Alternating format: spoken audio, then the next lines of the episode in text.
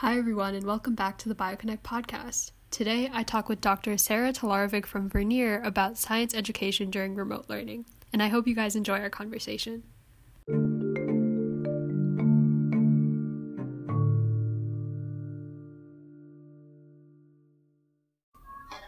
Hello. Hi there. Hi, how are you? I'm doing well. How are you? Doing okay. So, if you're ready, do you want to get started? Yeah, we can do that. Okay, so I was thinking that we could just start by you kind of giving a brief overview of like who you are and what you do. Sure. Sure. So um, I am Sara Tallharovic. Um, I have a PhD in zoology um, that I earned 20 years ago. I realized that this year is the 20th anniversary of my degree. Um, I worked as a college professor for almost 15 years, uh, teaching different levels of biology, everything from introductory to graduate level. And uh, three years ago, I made the change to leave academia and actually become uh, an employee of Vernier Software and Technologies. Um, I had been a long-time user of their products and mm-hmm. a big believer in teaching science with hands-on methods. So I, uh, when they had an opening, I decided to try something new, and I love it because now I work with teachers, uh, so I still get to teach workshops and kind of have that, that professor-like interaction with. Uh, I, I always really enjoy teaching mm-hmm. and working with students. So now I'm just teaching teachers instead of working directly with students. Yeah, and like the main reason that I like wanted to talk to you and have this conversation because I use like Vernier products a lot just in my science classes, and I thought it would be really cool just to see from kind of like your like company perspective, I guess, how um how you guys are handling or viewing this whole COVID nineteen crisis, especially with remote learning. So my first question to you is what like what are you doing or what do you think needs to be done to support like the students when they have to learn online? Oh, that's a great question. Um, I think in an ideal situation, it would be best for students always to have hands-on activities that they can do. Mm-hmm. Um, I always think it's a challenge. Having taught um, as long as I did, I know that student engagement in a topic is very much driven by direct involvement. So when students right. really feel invested um, in in, a, in activity, it's a lot easier to learn the material because it doesn't feel like you're working, right? It feels mm-hmm. like you're doing something fun and interesting. Um, I think that that's probably the biggest challenge that faces students and faculty right now is that the online environment works very well for some students, but it doesn't work for everyone. And I think there's probably a, a big population of students that it may not be a great environment, and then there's probably a population of students that it's really terrible. Um, and I think that's the biggest hurdle uh, for that everyone is dealing with in trying to learn. There's been such an emphasis nationwide on things like standardized testing and students meeting benchmarks to keep everybody um, ideally on kind of on the same level, um, or to make sure that every student is, is reaching goals every semester or every year. And I think that that's going to be a real problem just if the, if the online learning environment is not helpful to all students, then I do worry mm-hmm. about how we how we work through that and how we make that up. Yeah, like definitely just speaking from my own experience, um, doing labs and science classes, it's really like difficult because obviously like you're not there and like no one is really there to guide you. And so what ends up happening most of the time is we just end up watching a video of the lab and just writing writing out these analysis questions, which is like exactly the opposite of what you would want to be doing in a real science class. So, my next question that I have is do you like what do you think that teachers are needing during this time, like as opposed to students? Uh, sorry, what was uh, the, the question is what do I think that teachers are like what challenged with? Or? Yeah, yeah. What do you think teachers are challenged with? Um, you know, I think all teachers probably have the same concern right now, which is how to reach all of their students and keep them interested and keep them engaged. Excuse me. I have quite a few um, friends who are still teaching, um, both at, uh, everything from pre-K all the way up through college. And the things that I hear from them, as well as when I talk to teachers um, on the phone, is the, the challenge, for many of them, it's the challenge of technology. Um, having to basically force everybody into using technology that not everyone is, helpful, uh, is, is uh, comfortable with. Um, students having to use technology at home uh, that they may not have great connections or equipment, they may not have access. Um, for teachers, I think uh, I know that a lot of teachers are concerned with finding quality material and something that really excites mm-hmm. their students. But the things that I hear most about are, are really more of those mundane issues of, of you know what happens when when the platform goes down, or what happens if um, students can't connect. And I, I think it's it's uh, feels sometimes for people like a, a death by a thousand cuts. You know, so right. many little things that are getting in the way of an experience with their students. And for those that um, are 100% remote, I think it's especially a big impact. I know that uh, for me, my interaction, my direct interaction with my students was really rewarding. I enjoyed mm-hmm. seeing them every day and talking with them every day. And having that disconnect, you don't really know how everybody's doing. Right. And that was, I found one of the best ways to check in with students was to have a face to face conversation. And of course, that's not possible for a lot of students. Yeah, exactly. So, kind of moving forward, what do you think, like, what do you think, like, some of the long term effects would be of this whole like COVID crisis for students? Like, what what could what like what problems could this cause in the future? I guess. Oh wow! You know, I I had it's really hard to predict because we've never been through something quite like this mm-hmm. before. I think that one concern that I had early on is that it would force online learning to happen on a. I would hate to see in-person learning yield permanently to online learning, if that makes sense. Right. Um, I think that, you know, for some it works really well, and I think some, maybe college faculty might like it in some ways. I, I know that I've had colleagues in the past that taught 100% online, and they loved it. Um, for me, I never signed up to do that when I was teaching. I never, you know, they say, would you like to teach an online class? My answer was no um, because my my personal experience, my personal preference was to work with students face to face. I worry that, especially at the higher education level, that there may be more and more of a push because um, it may be seen as you know cheaper, easier. You don't need a brick and mortar building. Um, mm-hmm. But I would hate to see that become the norm. I, I think there's, I think online education can be fantastic but I really feel that there needs to be both offered to students. Yeah, exactly. So, kind of shifting gears a little bit, I wanted to talk a little bit about your like own specific journey to like finding your path in academia and then finally working at Vernier. So, kind of starting from the very beginning, like how did you get into science and biology in the first place?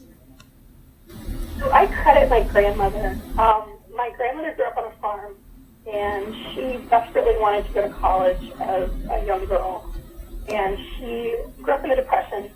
And when she told her parents that she wanted to go to college, they, they actually laughed at her. Oh. And so she had saved money.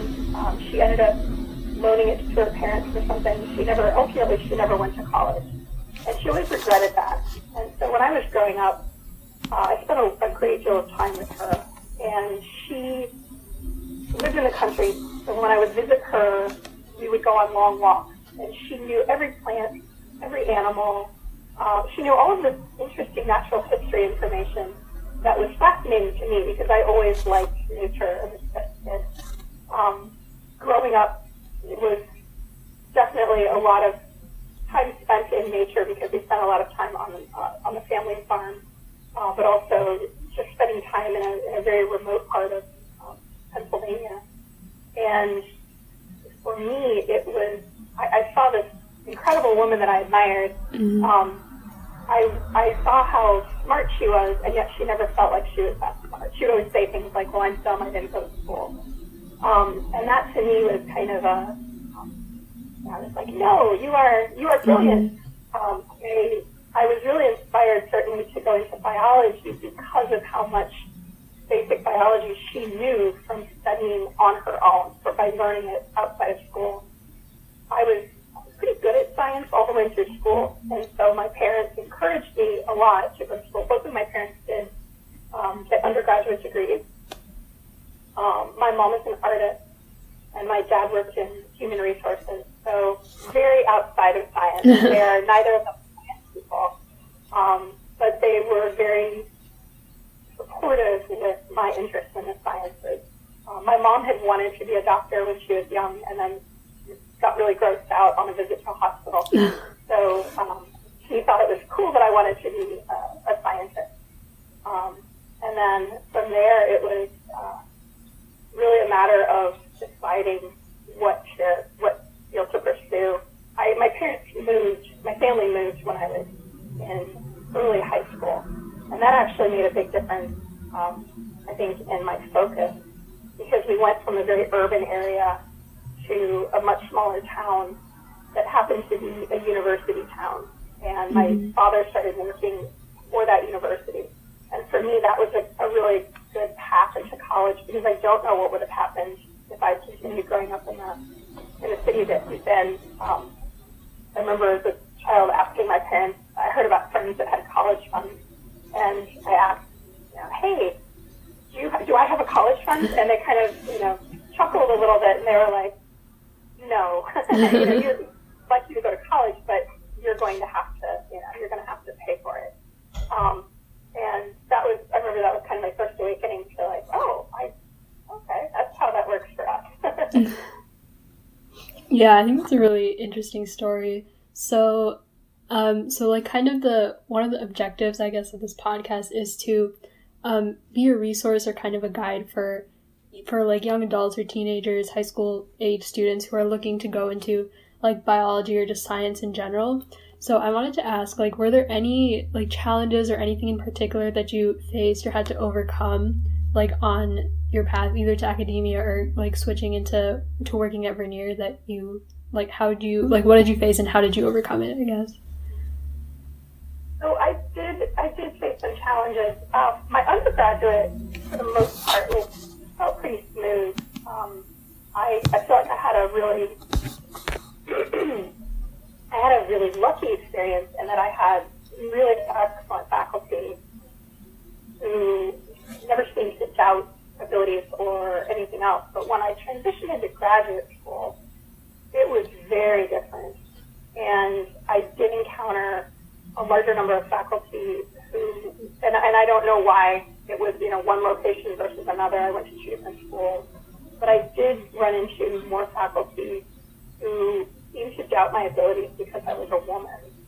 And even said things to that effect of, you know, oh, women aren't good at this or women aren't good at that. And it was really kind of shocking um, mm-hmm. at the time. It took me a few years to actually figure out what was going on uh, with one of my faculty members until they said enough they, they made enough statements that made me realize what the, what the issue seemed to come down to.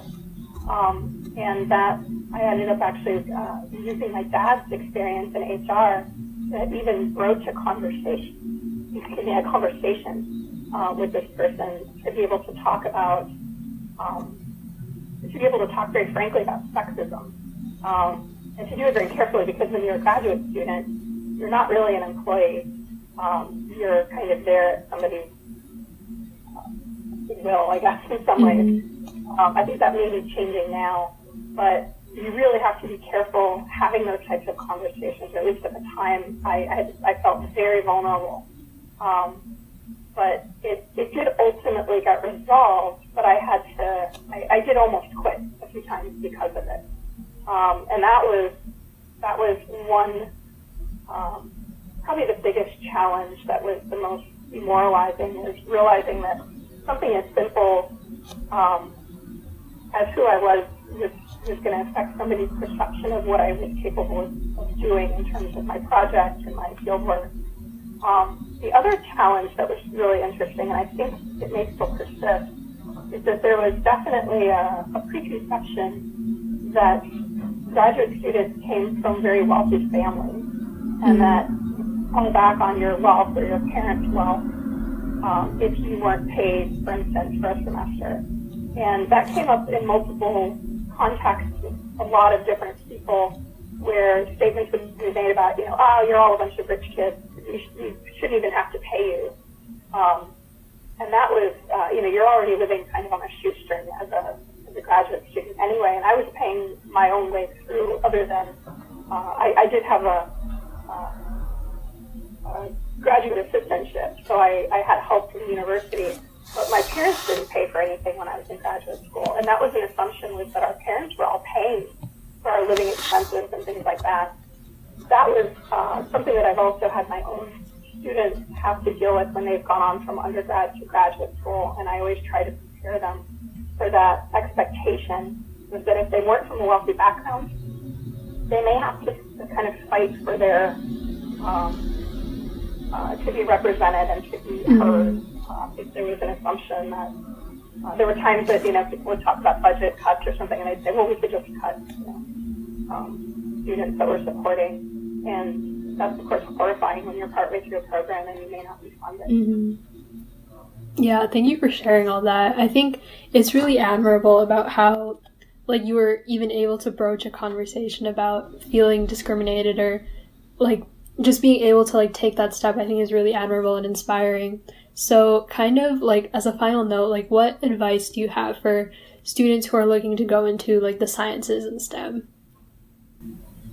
Um, you know, I I would tell students absolutely um, go in with your eyes open and uh, be ready for unexpected challenges. It's really hard to know what kind of challenge to prepare for.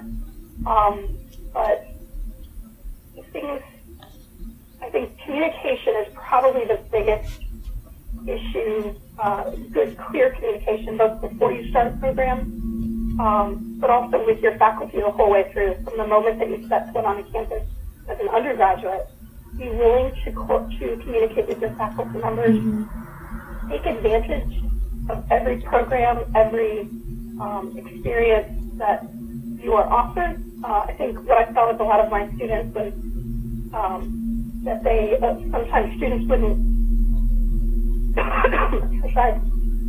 students wouldn't always come to uh, programs that were designed for freshman orientation or um, to get students to talk to faculty.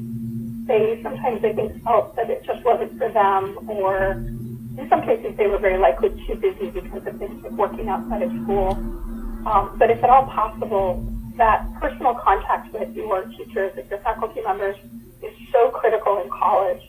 Um, mm-hmm. A lot of students like to be, you know, they, somebody might sit towards the back and they want to be anonymous in class.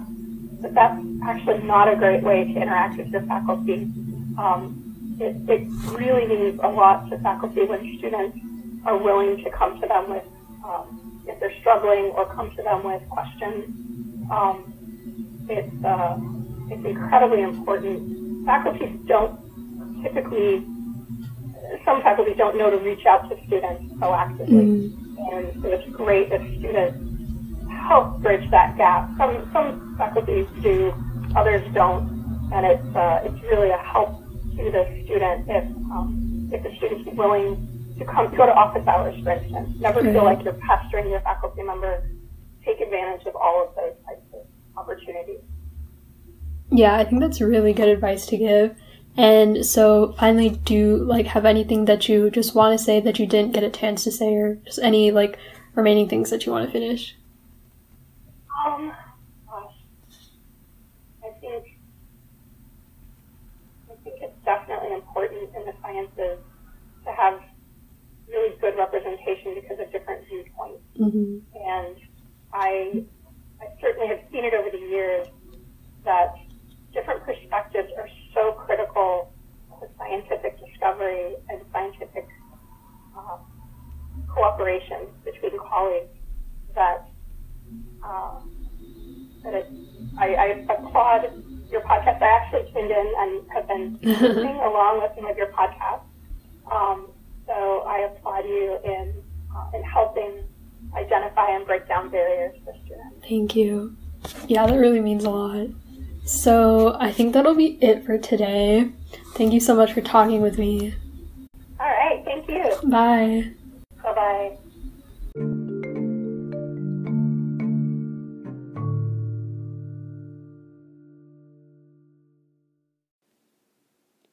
Thank you guys so much for listening and make sure to come back next time. Bye.